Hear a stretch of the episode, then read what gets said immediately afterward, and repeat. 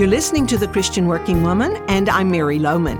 It always amuses me to see how science often catches up with the Bible.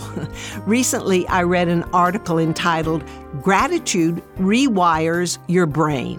When I saw the title, I thought, well, yeah, that's been a Bible truth for ages.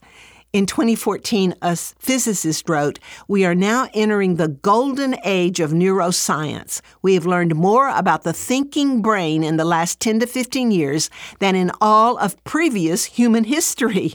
Well, so in studying the brain, these scientists are discovering how God created us and how living in harmony with His principles improves all parts of our lives, including our brains, how we think.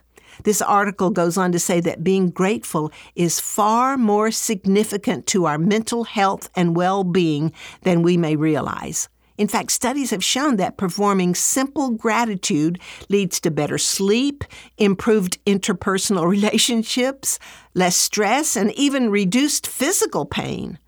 The article concludes that the more practice you give your brain at feeling and expressing gratitude, the more it adapts to this mindset, a sort of gratitude muscle that can be exercised and strengthened. I love this thought of creating a gratitude muscle. I've often talked about building your spiritual muscles, and you do that through God's Word, through prayer, fellowship with other believers. So I think it would be very helpful for all of us to be intentional about creating a gratitude muscle. If you want to rewire your brain with gratitude and create this gratitude muscle, join me each day this week because I'm going to give you some specific and very easy things you can do to make this happen. And let's begin with the scripture that tells us to build this gratitude muscle from Colossians 2. So then, just as you received Christ Jesus as Lord, continue to live your lives in Him, rooted and built up in Him, strengthened in the faith as you were taught, and overflowing with thankfulness. Your faith will be strengthened as you grow that gratitude muscle.